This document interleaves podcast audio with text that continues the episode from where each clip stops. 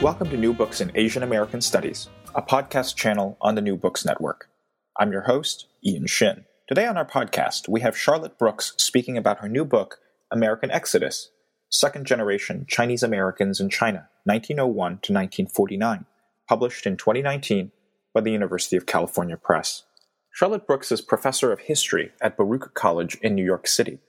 She is an expert on the twentieth century United States, Asian America, and the Chinese diaspora.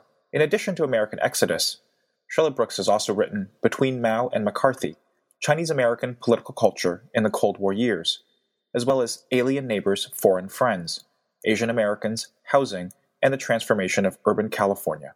Professor Brooks's work has appeared in numerous journals, including the Journal of American History, the Journal of American Ethnic History, and the Journal of Urban History, and it has also been reprinted in the Best American History Essays.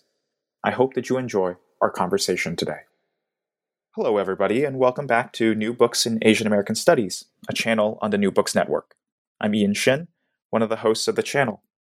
Today, we're talking to Charlotte Brooks about her book, American Exodus, Second Generation Chinese Americans in China, nineteen oh one to nineteen forty-nine.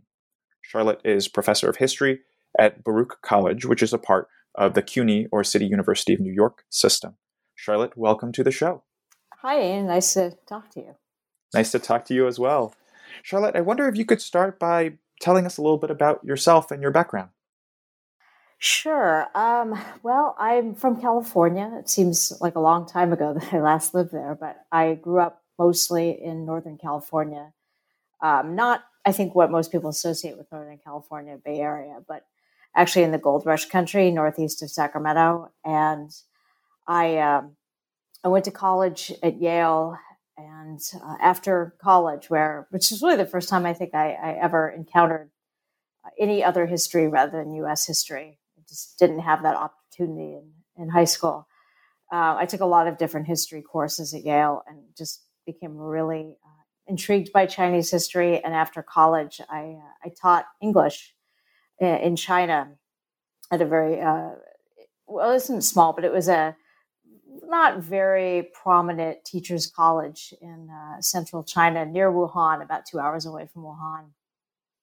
And after that, I, I worked in Hong Kong for about a year. And then I came back to the U S to go to grad school in U S history. So uh, sort of a long, circuitous uh, journey to get to U S history. But uh, in the end, I was sort of got some advice when I was thinking about grad school about uh, maybe looking into this field of Asian American history from a professor uh, who talked to me about, you know, studying at the university where he was teaching, and I, I decided against it, but I was sort of intrigued by Asian American history as a as a growing field. And so that's how I ended up studying Asian American history at Northwestern, although um, at the time there was no Asian American history program there. Yeah, I think one of the things that um, folks who are listening to this conversation might Uh, be really excited about is, you know, to, to hear your reflections on the kind of evolution of the field. I mean, this is your third monograph, and, you know, I, I imagine many of our listeners will be quite familiar with, with your earlier work on Asian American suburbanization um, and on Chinese American politics during the Cold War. So as you sort of look back on, you know, how you got started in the field um, to now, uh, you know, doing doing the work that you do, how how do you think about the evolution of Chinese American history or Asian American history um, as a subfield in Asian American studies? You know, it's it's kind of interesting that I, I feel in a way sometimes like a bit of a fossil, because I, um, so when I started at Northwestern, there was nobody teaching Asian American history. And um, I had initially, when I applied to graduate school, thought about studying the civil rights movement. And I ended up working um, at Northwestern with Nancy MacLean, who's now at Duke.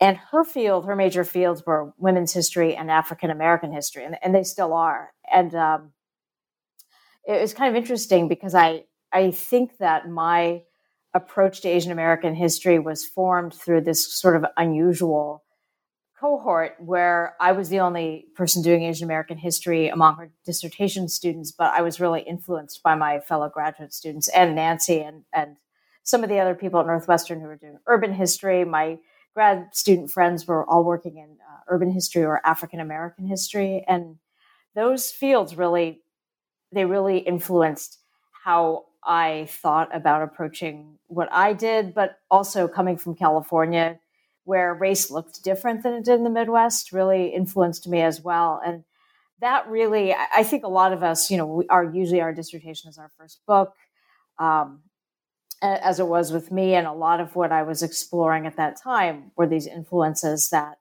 I encountered in, um, at the, at a really exciting moment, um, in Asian American studies, even at Northwestern, where we didn't have a program when I started, but the, the spring before I started, there had been a student hunger strike for Asian American studies. And, um, you know, the, the late nineties were mid to late nineties really were a time when that happened at a number of campuses. So I, I was excited by the opportunity to participate in sort of what I thought was kind of a, a rebirth of a field that had, you know, gone through ups and downs since really its founding in the in the early seventies.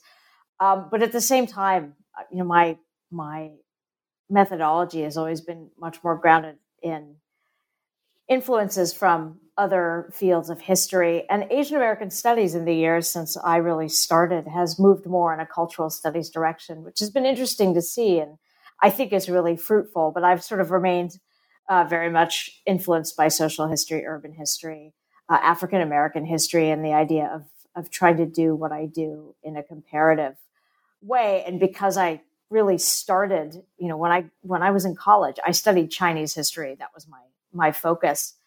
Um, and so it's been kind of interesting to see the field curve back towards transnational and international perspectives. For me, that's kind of been a return to where I started, because I, I, you know, I started with China, and now since the, the second book about China's American politics was in a lot of ways as much a book about the relationship between the United States, the P R C, and the Republic of China in the Cold War. Um, and this one, this third book is really a book, I don't know if, if I, I've had people have struggled to characterize it. You know, is it a book about China? Is it a book about U S history? We tend to put things in, in sort of silos, but this one doesn't really fit. Um, but maybe that's where the field is going. I, I don't know. um, but I, it's less, I think, influenced by cultural studies than by perhaps Republican China historical studies and, and African-American studies. And that's wonderful. Yeah. I, I, urban history. Um, and reflecting on what you're talking about in terms of your remaining grounded in, you know, sort of social history. Um, and, and one of the things that, that is kind of important to, um, as I understand, a lot of your research is the ability to use, you know, sources in um, uh, Asian languages, uh, which uh, in this particular book is salient, um, but but also in some of your earlier work.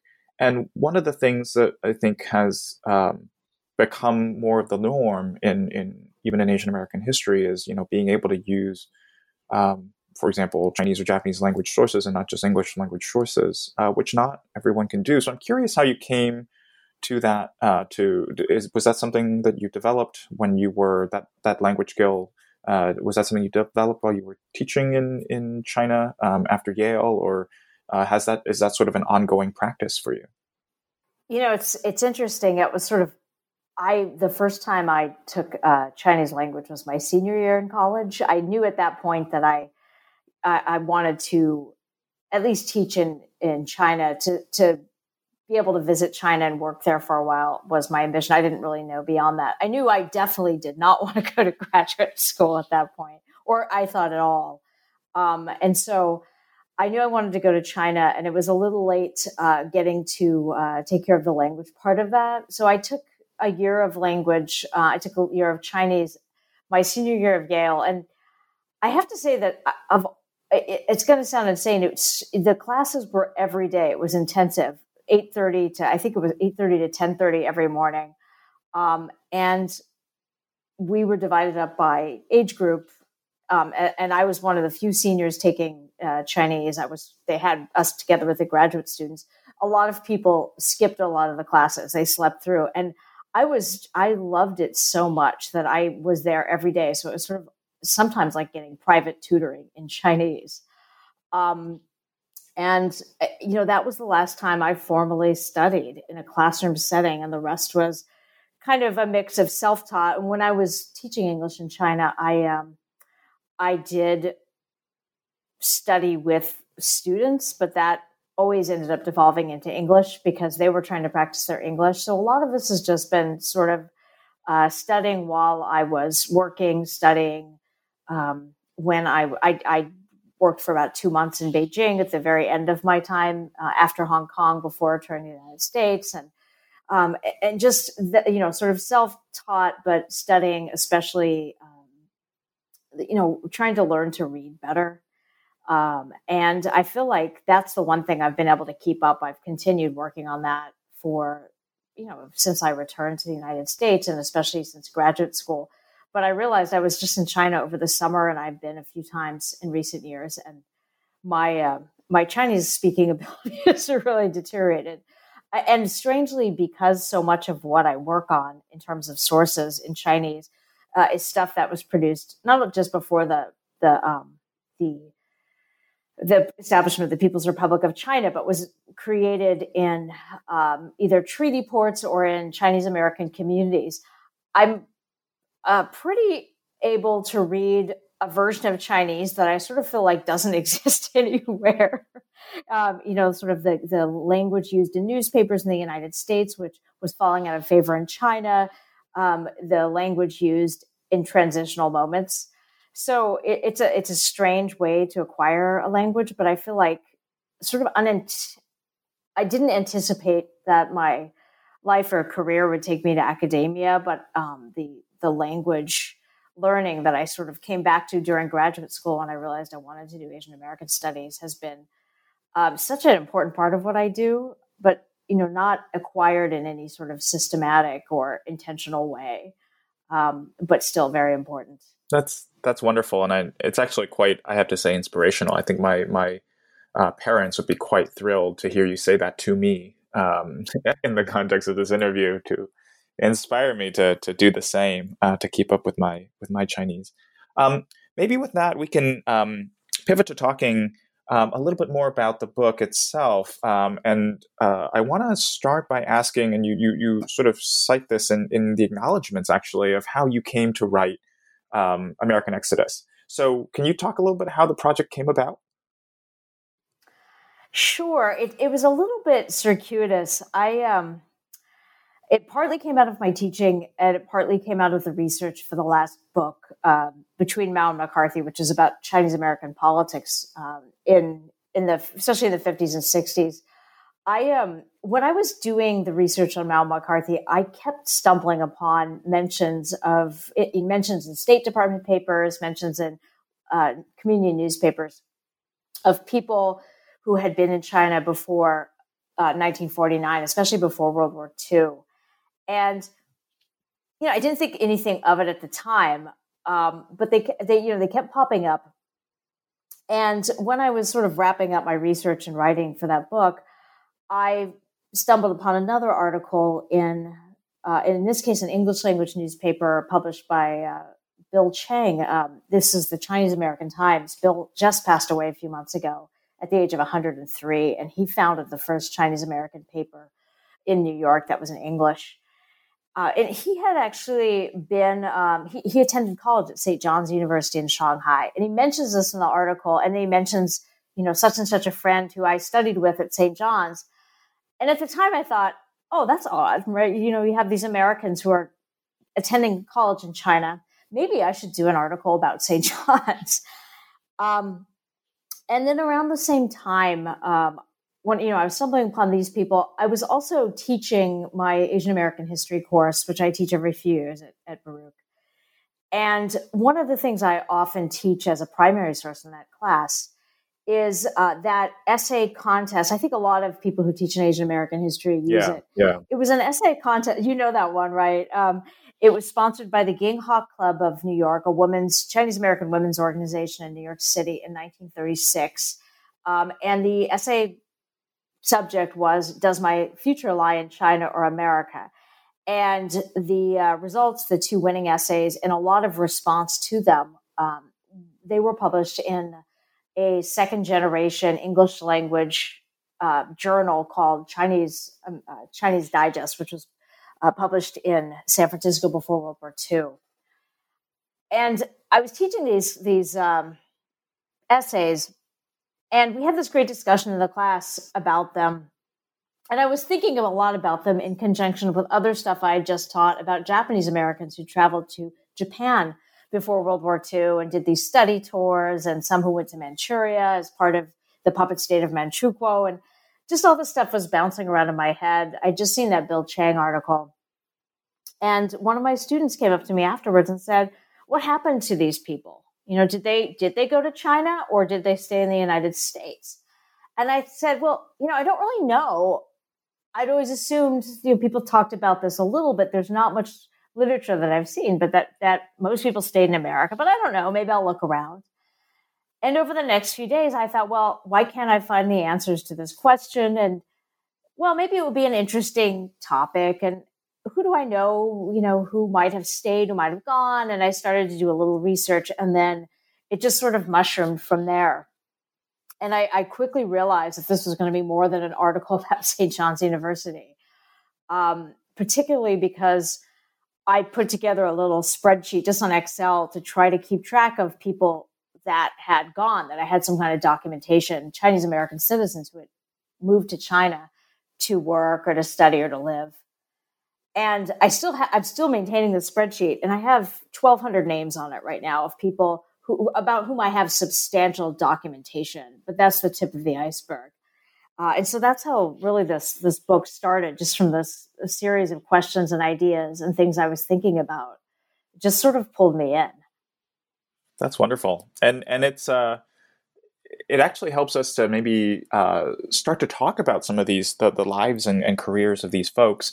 Um, and I want to just kind of, for the benefit of our listeners, mention the book is organized, um, you know, sort of uh, chronologically. Um, there are five chapters in addition to uh, an introduction, a conclusion, and an epilogue. And I, I want to just sort of um, lay out the, the chapter titles real quick. Um, the, the first chapter is New Lives in the South, Chinese American Merchant and Student Immigrants. Chapter two is The Modernizers, U S Educated Chinese Americans in China. And then we go to chapter three, which really looks at the nineteen twenties, the Golden Age ends, Chinese Americans and the rise of the anti-imperialist nationalism. And chapter four is about the Nanjing Decade, uh, Chinese American immigrants and a nationalist regime, really looking at the nineteen thirties. And then chapter five takes us into the second Sino-Japanese War in World War Two, entitled Agonizing Choices, the War Against Japan, nineteen thirty-seven to nineteen forty-five. With that, I wondered if actually we could start by talking about chapter one and chapter two together, because the, the the way that you compare the profiles of these different groups that end up in different places um, in in China um, in the early part of the nineteen hundreds uh, really helps to sort of set up the rest of the story. So perhaps we can start by just um, asking you to, to talk a little bit about the differences between these Chinese American merchant and student immigrants um, closer to, to southern China in, in Hong Kong and the group that you call the modernizers. Um, what are the similarities and differences between these two groups? Yeah, that's a, a an interesting question to start with, because really, I that's the first writing problem I, I, I started with. Uh, this was initially one giant chapter in which I was going to move very chronologically forward. And then I realized, you know, I'm writing about two groups of people, two distinct groups of people with different goals, um, different uh degrees of uh, U S education and, uh, you know, really uh, different ideas about what their China would be. So the first chapter deals with people who were U S born. And I should, I should mention at the outset that one of the complications of writing a book like this is that there was a lot of unlawful emigration from China to the United States in these years. And that creates a little difficulty in trying to figure out how many people from the United States moved to China, how many Chinese Americans. Um, because when we talk about citizens, there were a lot of different groups of citizens, people who claimed citizenship. Um, although born in China, they were they claimed to derive their citizenship from U S citizen fathers.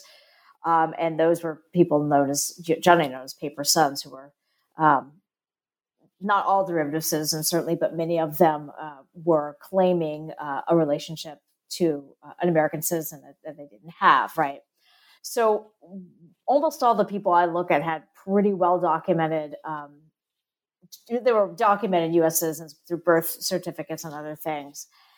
And what I found was that almost all of them, whether modernizers or the people who I call the merchants and students, um, the vast majority were the children of China, China-born merchants, Chinese merchants living in the United States, which was the only group of people who were um, uh, who were Chinese immigrants who were allowed to uh, bring wives in from China. And so these were uh, the, the, these this group of people. They the size of the Chinese American population, citizen population, because of their birth on U S soil, starts to slowly grow, and after the turn of the century, it starts to grow more quickly. And what I found was that, in starting with the the people who were what I call the students and merchants, these were people who began to consider moving to China before the turn of the twentieth century and in the last years of the Qing Dynasty, which ended in nineteen twelve, because by that point, their parents who had come generally before eighteen eighty-two, but even into the eighteen nineties, you know, these were merchant immigrant strivers, not necessarily wealthy, but they wanted their children to have better lives. And because of the, the anti-Chinese movement, Chinese Americans were increasingly blocked out of more and more professions, more and more channels for upward mobility. And so this first, not really huge, but sizable generation of Chinese Americans um, that I placed between about the eighteen nineties and nineteen tens, their parents increasingly see for them a future interacting with other people of Chinese ancestry and not necessarily in the United States. And because this is before the fall of the Qing Dynasty, is when this chapter starts, the most logical place to do that was Hong Kong.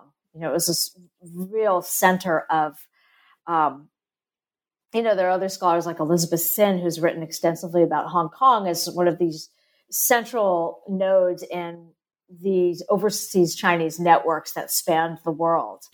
And for a lot of Chinese Americans who decided to emigrate, or they decided to send their children to uh, to China or Hong Kong at this time, Hong Kong was a logical place to go. It was a place of social mobility. You did not need access to the traditional Chinese exam system kind of education.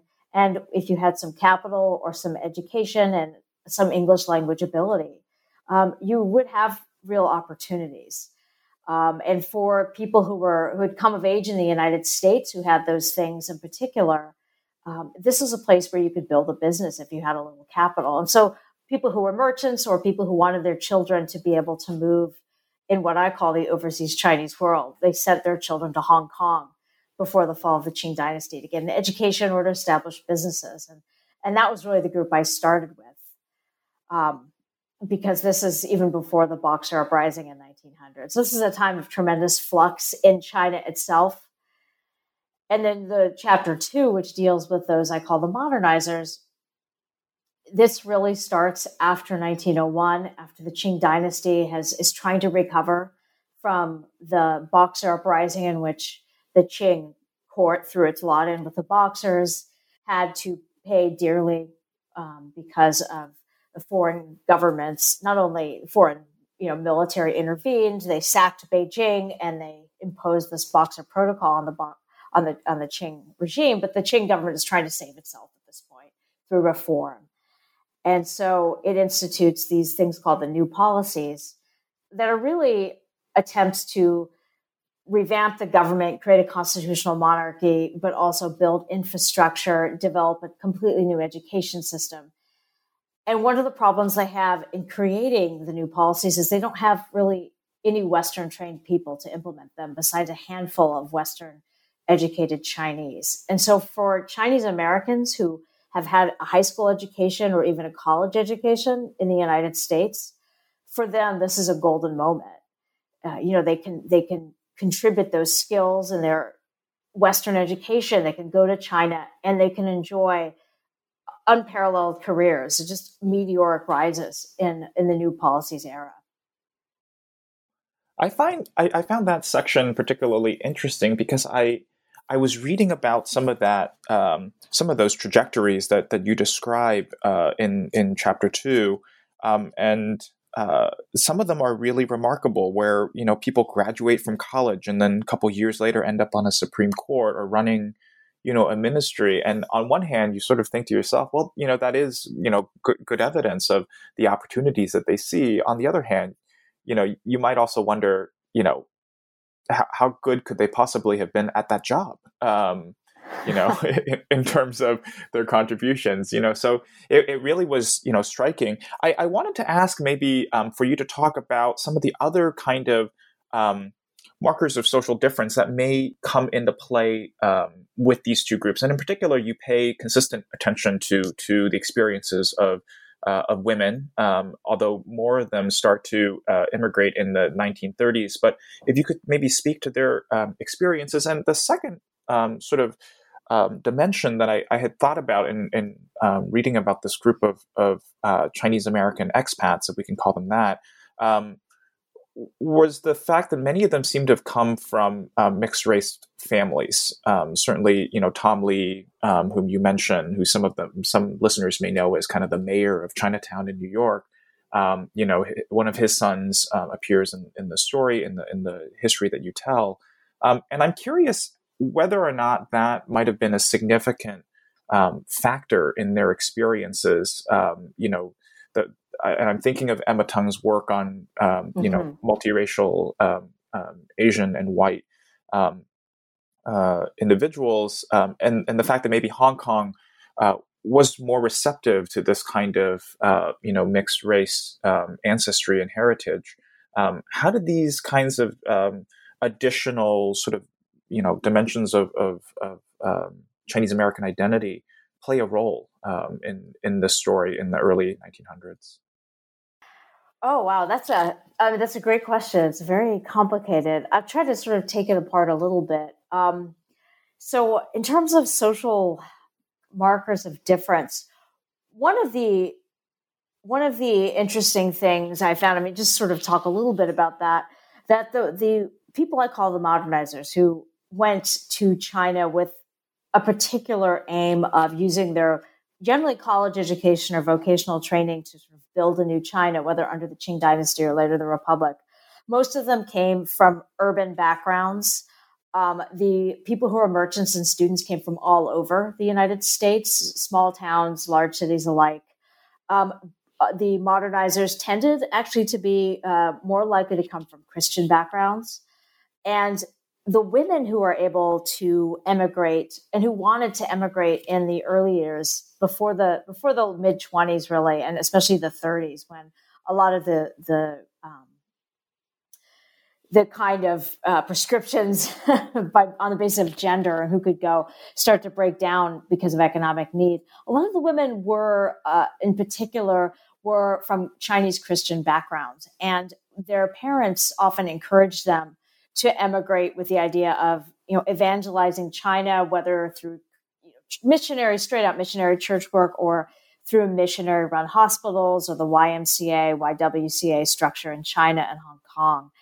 Um, and the the question of um, mixed race people in this was also one that, you know, I addressed, and then I took that passage out and then I put it back in. And I, I found that, um, you know, a lot of this reflected the um, the systems and structures and laws in the United States as much as um, the reception people got in China. Um, you know, a lot of the people I looked at who were, for Tom Lee's son is a major character in the book. He's uh, this this man, Frank Ching-Lun William Lee. I uh, he becomes, he joins the Nationalist Party, really he, the predecessor to that, the Tang Menghui. When he's in the United States, he is a fervent disciple of Sun Yat-sen.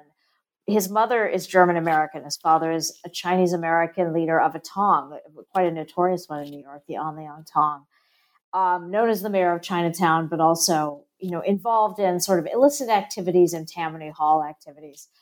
Um, and Tom Lee's not Christian, but his son becomes Christian. Apparently this, this created some discord between them. Um, but I, I sort of felt like Frank Lee, in a lot of ways, he seemed to be, I didn't see that his ancestry had much of an impact on his, the way he was treated initially. I do wonder if it if it limited his rise within the Ministry of Foreign Affairs after the establishment of the nationalist government, because he remains part of that, the Ministry of Foreign Affairs, a diplomat for the nationalists all the way till his death in the early nineteen fifties. Um, In addition, I think one of the more intriguing characters, and one I, I wish I had been able to find more documentation about, although I did find a lot, was um, this man, Anthony Li Fong Allo. Also, uh, he is the son of a, a Chinese father and a Hawaiian mother. I think he kind of offers uh, a clue to how people of mixed ancestry related in in where they came from, in his case, Hawaii, and, and when he arrived in China. Um, I think because... You know, we think of Hawaii as being a sort of a more welcoming place for um, a more diverse population, but there was a very fixed hierarchy in Hawaii as far as if you were of Chinese ancestry. You know, the professions were basically closed to you until the thirties at the earliest. Allo studied at Cambridge University. He was a trained lawyer, and yet he struggled to find work in Hawaii. Um, and he...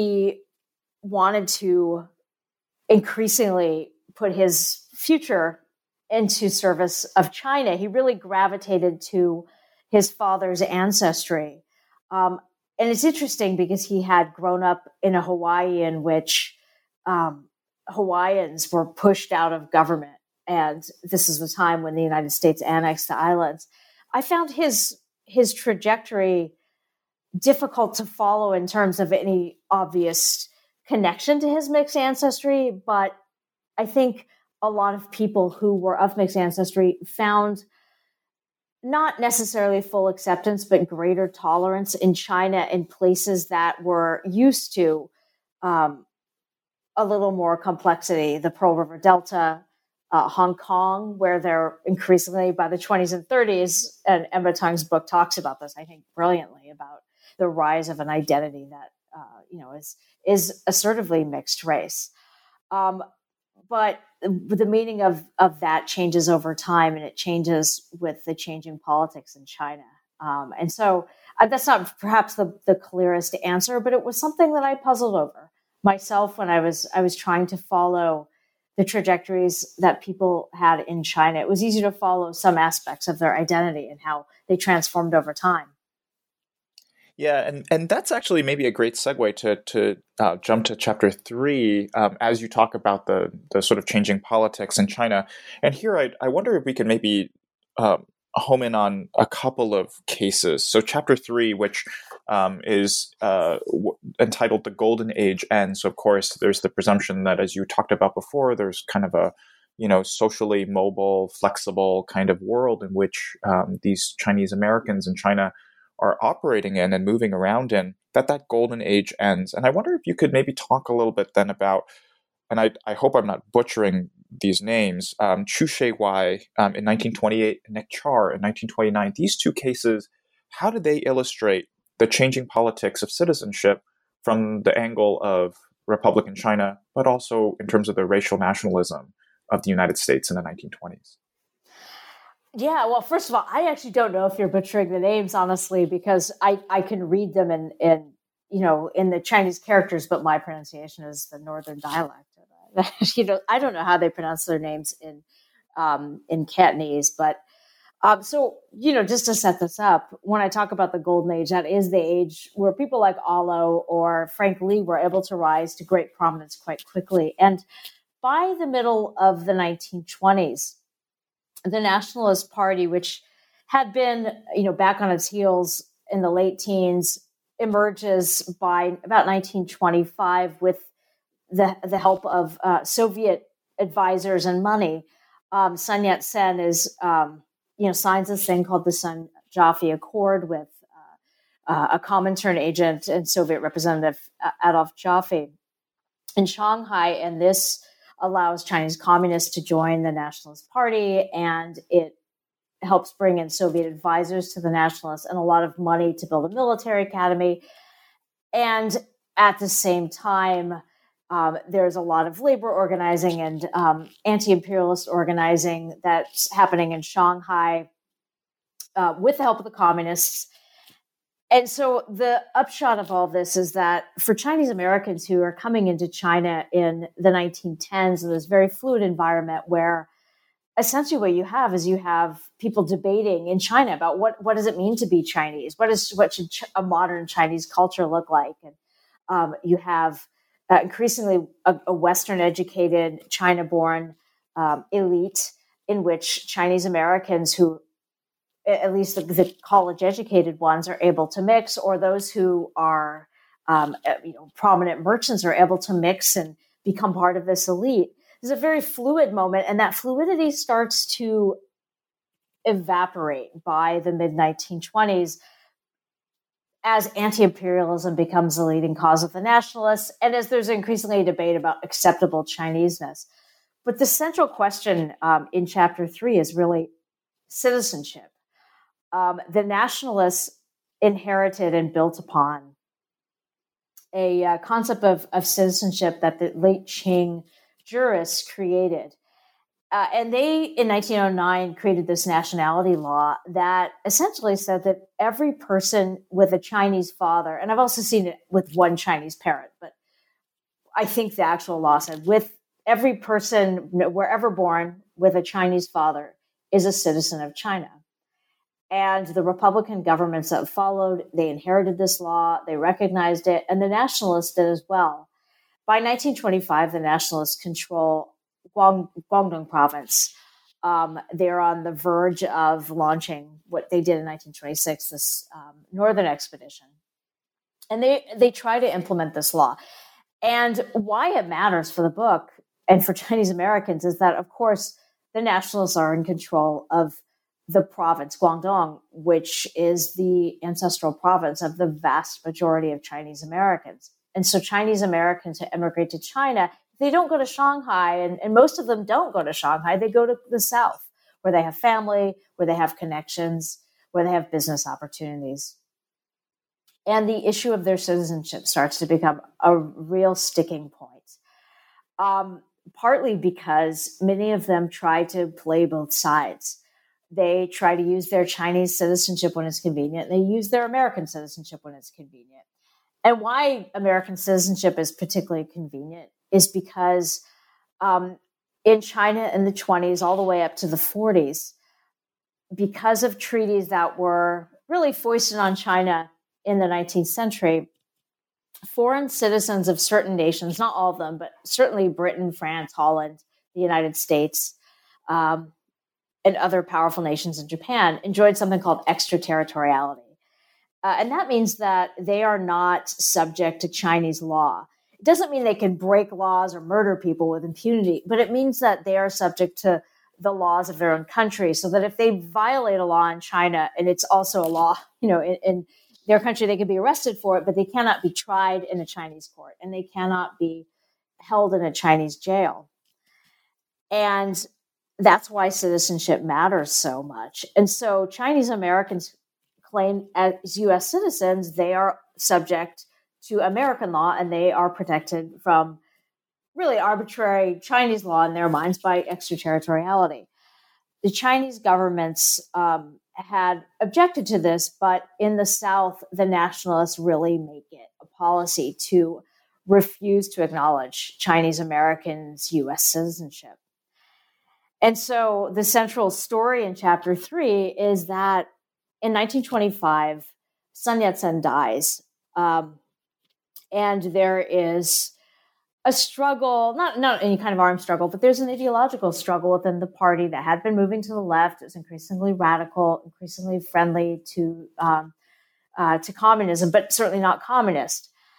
There is a struggle for who is going to be the leader of the Nationalist Party. And the three main people who are potential leaders, none of them are Chiang Kai-shek, by the way, which is the assumption, but none of them are. Um, there's Wang Jingwei, who eventually, during World War Two, uh, became the uh, the collaborationist uh, leader of the pro-Japan. He was really the puppet leader uh, of the Nanjing government under the Japanese. So he's one of them. The other two are a person who's been forgotten, Hu Hanmin, who's a nationalist conservative. And the third is actually a San Francisco native named Liao Zhongkai, who was uh, very close to Sun and very leftist. Uh, Liao Zhongkai was assassinated a few months after Sun died, and a group of cadets from the Soviet-funded uh, Wampo Academy f- basically flow into Guangzhou and arrest people that they think are responsible for Liao Zhongkai's assassination. And one of the people they arrest is this young Chinese-American student named uh, Chu Xiaowai. He uh, Zhao Shihui is his uh, his uh, the Mandarin pronunciation. He is living with his family, but he was born in New York. He went to high school in uh, in New York. He has a lot of uh, brothers and sisters, some half brothers, and his half brother was involved in uh, right wing nationalist activism. Ran a newspaper, was close to Sun Yat-sen, but is known for being conservative. His brother, his, his half-brother, is a guy named Chu Sugun, gets out of town after Liao Zhongkai is assassinated, basically disappears. So the Wampo cadets arrest Chu Xiaowai and charge him with everything they would have charged Chu Sugun with. And Chu Xiaowai's brothers show up at the American embassy. They're also, the American consulate, it's in Guangzhou, and they say, you know, we're also American citizens. Our brother has registered as an American citizen. He needs the protection of the American government. He's been arrested. And he is not subject to Chinese law. He's, you know, he has American citizenship. Well, the nationalists reject this argument. And after about a month, the Guangzhou U S consulate also rejects the argument that Chu, Chu Xiaowai deserves American protection. Essentially, they had been dealing with cases like this on a lesser basis, not political, but, you know, as things had gotten very... Um, Basically, social order had fallen apart in parts of Guangdong. Chinese Americans were often caught up in this, arrested, shaken down by local officials, kidnapped, whatever. And American consuls had been uh, intervening in these cases for a number of years, and they decided that they were done with it, that these Chinese Americans did not merit protection. And I, I put this in the context of what was happening in the United States at this time, where you have the passage of increasingly racial nationalist legislation to bar immigrants and from Asia between nineteen seventeen and nineteen twenty-four, and to place strict quotas on immigrants from Southern and Eastern Europe. So this is a time of growing racial nationalism and uh, xenophobia in the United States, and it's really reflected in State Department policy towards Chinese Americans. That's one of the, I think, real sort of strengths I took away from the book of, and, and you know, perhaps listeners have been uh, able to uh, sense this already, that the way that you move between the different political landscapes in, in China and the U S. I mean, having, you know, done a, a, a field in, in modern Chinese history, I still have trouble sort of following, you know, the warlord period and then, the, you know, all, all the kind of factions. And I really do appreciate the clarity that you bring Um, to the different political landscape that impinge on the lives of these um, Chinese Americans in, in China. But I think, you know, moving us forward to, to chapter four about the Nanjing Decade in the nineteen thirties and the Great Depression as sort of the context, one of the things that fascinates me is how, in many ways, the Kuomintang uh, or, or um, the nationalist government essentially, you know, creates a self-fulfilling prophecy, right? Um, and and um, and you write about how uh, during this particular decade, the earlier suspicions of Chinese Americans as kind of politically flexible and convenient, um, um, and and sort of agents of Western cap- uh, imperialism, how how that essentially becomes a self-fulfilling pro- prophecy in terms of how they shape the loyalties of these people in the nineteen thirties. So how does the how does the um, in-migration of Chinese Americans to China in the nineteen thirties, how does that look different than the earlier decades, the golden age that you talked about um, earlier in our conversation? Um, yeah, well, I've, I should mention, I'm I'm glad I was clear. It's it's difficult. One of the difficulties of writing a book like this for a largely American audience is trying to give just enough detail on Chinese history without getting people sort of really bogged down in what is often, I mean, it, you know, really difficult to follow details.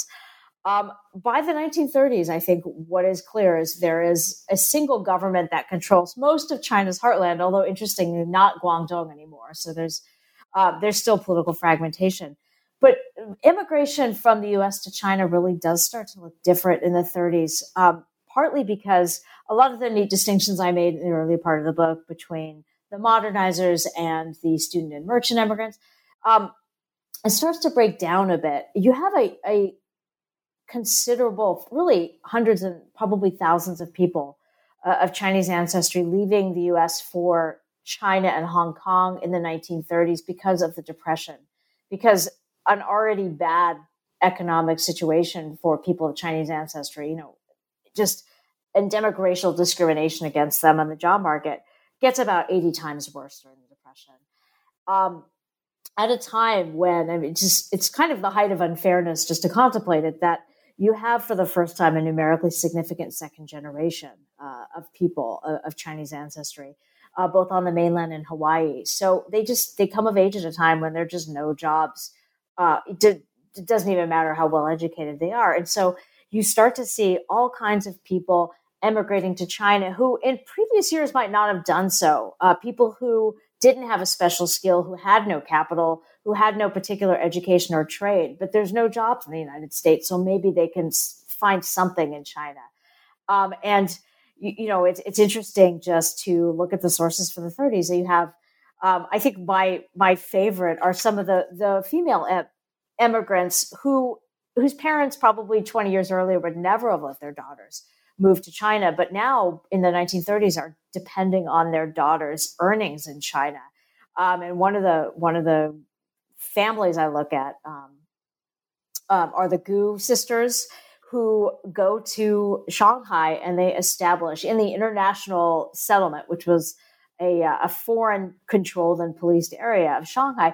They establish a beauty salon and they quickly find themselves, it's called the American Beauty Salon, you know, pretty basic. And they quickly find themselves in competition with two or three other uh, pe- people who are also from Hawaii, other women who have established beauty salons, right? These are not, these are working class women who come to work in Shanghai because the, the Depression hits Shanghai and other parts of China a, a, quite a bit later than it does the United States. Uh, people who would never have considered working in Hong Kong, who would have considered themselves patriotic Chinese Uh, who would never, you know, work in a British colony. Um, but in the thirties, a lot of modernizers of, of the previous, you know, people who would have been modernizers twenty years earlier, uh, people with American educations, they moved to Hong Kong and work for, uh, you know, they, they work in infrastructure, they work in, as lawyers and doctors. And you just have people working in um, all kinds of different jobs. You know, I found people who are working as jazz musicians and singers, movie actors, and um, were running restaurants in Shanghai, all Chinese Americans, some of them well-educated, many of them not. Um, and in addition, um, a, a huge number, more than several hundred, I think, Chinese American high school graduates who enroll in universities in China, many of them universities like Saint John's University, which I mentioned a while back, where the medium of instruction is English, and for that reason are, have, are really attractive to the business classes of China's cities, especially Shanghai. Um, and a lot of these these high school graduates, they go to China to to build connections to, to the business classes of Shanghai, thinking that they'll enter that profession in China because there's nothing for them in America. So you just have people of all walks of life, men and women alike, working in China now, or when they can find work and struggling really, but doing better probably in China, at least until thirty-four or thirty-five, than they would have been able to in the United States. One of the sort of insights that I want to sort of call out for, for listeners is, is the idea that, and you write about this in, in, in chapter four, um, of the idea of these Chinese Americans who settle in Shanghai in the nineteen thirties um, as not border crossers, but actually border dwellers. And I think that's That's one way to maybe trace the change over time, um, you know, for for the opportunities that these folks um, find and then don't find. Um, and also, you know, you'd asked about the Nationalist Party's relationship to these these people, and I think that's a good example because these were very culturally Americanized immigrants who arrive in, in China at a moment when the nationalist regime is increasingly narrowing the borders of acceptable Chineseness, especially with this This movement called the New Life Movement that was supposed to build a sort of a disciplined, uh, kind of uh, Spartan Chinese citizenry. Uh, you know, this is the brainchild of Chiang Kai-shek and, and his wife. Um, and you know, Chiang was very influenced by and, and, and admiring of German fascism, uh, the idea that the Chinese people needed to, um, you know, sort of to be more disciplined, but expressed in this very hygienic modernity kind of way, where there were about a dozen rules on buttoning up your shirt and not spitting in the street. But part of the New Life movement was a very anti-Western uh, trend in it, which was, you know, that that Western decadence is undermining the Chinese spirit and must be rooted out. Um, you shouldn't go to you shouldn't go to Western movies. You shouldn't dance in Western nightclubs. You shouldn't listen to foreign music. Um, you know, and, and the problem is for a lot of the Chinese Americans who come to study at Saint John's or who go to work, um, you know, the Gu sisters are a good example. They, they're the big specialty at their beauty salon is permanent waves, which doesn't sound like a big deal, but strangely, the New Life movement, one of the big rules of the New Life movement was permanent waves are damaging to women and they should not be done. Women should not get their hair curled. They can't wear these dresses. They shouldn't dress in too revealing a fashion. And so the sort of values and habits of Chinese American immigrants are really increasingly crashing into acceptable Chineseness as the nationalists lay it down. And the nationalists don't really offer any way for Chinese Americans to contribute. Uh, they, you know, they, they used to be able to get jobs in government agencies, their skills were valued, and increasingly they're not, right? So they are border dwellers because there's, they're really, I don't know, I found that so many of them by the nineteen thirties, the greatest opportunities for them and the place where they feel most at home is sort of in between um, the, you know, in these in-between spaces, whether Hong Kong or the foreign settlements, which were actually, you know, foreign controlled spaces, the French concession, the international settlement of Shanghai, these, these places, or even in S- South China, which was not, it was under warlord control in the, in the thirties. It was these places where the Chinese government could not actually exercise power over them, but they were in a Chinese context, you know. So they had left the United States with all its racial restrictions, but they were not putting themselves under Chinese nationalist control either. They were sort of in this, you know, on the border of those places, but that was really the one place that was where they could feel at home. Which which is a great way of pivoting us to the last chapter, because as war comes, right, the the already sort of tenuous, narrow spaces where they're trying to make a life closed, it feels like even further, which sets up some of these what you call agonizing choices, which are the the, the which is the title of, of chapter five. Um, and and I was particularly fascinated, I have to say, with the Chinese American collaborators, um, and you you talk about. Uh, Russell Chen, who's born in Boston and a second-generation U S citizen who had immigrated to China in the early nineteen twenties, you know, is beaten uh, when he uh, comes out of the New Asia Hotel, um, where uh, the, the sort of collaborationist um, uh, government had, had been essentially ensconced for fear of running into Chiang Kai-shek's agents. Um, and what's fascinating to me is how, you know, they're already living these multiple kind of layers of identity, and they add a third one, which is kind of, you know, this sort of passing loyalty, or for some not so passing loyalty to to Japan. Um, so, what what is what is Chinese American um, uh, sort of experience in in China look like during the nineteen forties as we get into the period of the Second Sino-Japanese War and World War Two? I, I think, like you, I, I was really fascinated by Chinese Americans who chose to collaborate with the Japanese. And, you know, that means different things at different times.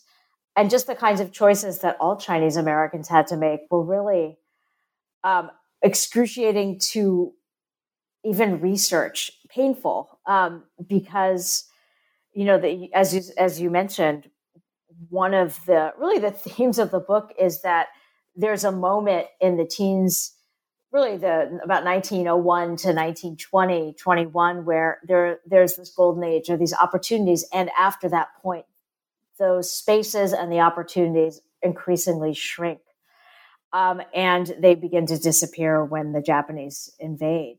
And for a lot of Chinese Americans, it's a series of choices that are they have to make about loyalty, about loyalty to China as a sort of abstract idea, but loyalty to the nationalists And do the, are, do the nationalists represent China? And to many many of these people, it seemed that not. You know, the, they decided that their China was something else. Um, and so, and when the Japanese, uh, well, really when the Japanese and Chinese go to war in Shanghai in nineteen thirty-seven, the um, you start to see people making those choices, but also not the same kinds of choices that the substantially sized white American population of Shanghai has to make. Because, of course, America's immigration laws prevent people from, like Russell Chen actually, from, if he'd wished to return to the United States in safety in nineteen thirty-seven, uh, he could not have done so uh, without leaving his wife behind, because as a, as a Chinese citizen, she was not able to follow him to the United States. The United States prevented, immigration law was very racialized and prevented um, Uh, China-born wives from, you know, living with their husbands permanently in the United States, uh, uh, you know, and there were tweaks to that law, but there were all kinds of moments like that where um, the U S government was making loans to its white citizens to leave Shanghai. But if a Chinese American wanted to bring his or her family, if those people uh, were not eligible to come in under U S immigration law, then even the, the head of household could not, if they were an American citizen, could not get a loan. And just all these sort of um, inequalities that were already built in the immigration law, they visited on desperate people trying to get out. Um, and that really, I think, did shape how uh, people made choices, that some people who were able to fled, uh, who did not have dependents, um, they left in nineteen thirty-seven, nineteen thirty-eight. Um, and some of them strangely returned when peace came to Shanghai, an uneasy peace where the Japanese occupied all but the internationally held areas. A good number of Chinese Americans who had who had fled to the United States end up going back to Shanghai because in the U S they can't find work. Um, so you know that the, then the sort of um, the depression and the inequality in that again manifest themselves. But there are people like Russell Chen. I, I just found. I mean, I remember when I discovered that he was a collaborator, and it, it does sort of open up these multiple layers of identity because he's known by one name in the foreign community. He's a member of all kinds of foreign-dominated clubs, the New York University Club, the Y M C A, the Y Men's Club. Um, you know, I remember reading about some meeting where he introduces Moxie soda, this sort of New England product, to uh, to people at the American University Club. But a year later, you know, through his wife, he is he's married into this family that um, flirted with or openly collaborated with the Japanese. And I think that was his path. He was also friends with um, some other people who were collaborators, and he throws his lot in with the um, the with at least two governments. The the first collaborationist government, and then the Wang Jingwei regime. But I think very few people realized it was him because he operated under his Chinese name, and the stories about him were about Chen Zitong, not about Russell Chen. Uh, he just sort of disappears from foreign life in Shanghai, but. You know, at the, the very end of the book, I point out that nobody ever figured it out, and he resumed life under the name Russell Chen in Hong Kong after the war, right? There were other people who whose collaboration was more obvious and more well-known. Um, and the choices they made were interesting, too. I I, uh, I write a bit about the Moy family, um, and they made many different choices. Um, Herbert Moy, the youngest son of this New York family, he indirectly collaborates. He becomes a broadcaster for a German-owned radio station, a Nazi-owned radio station in Shanghai. Um, his, his brother, Ernest, flees to Chongqing, where he works with the nationalist government during the war. His sister-in-law, Ernest's wife, Ruth, uh, opens their couple's home, which is in the French concession, to U S agents during the war. So she is running a U S intelligence agent safe house.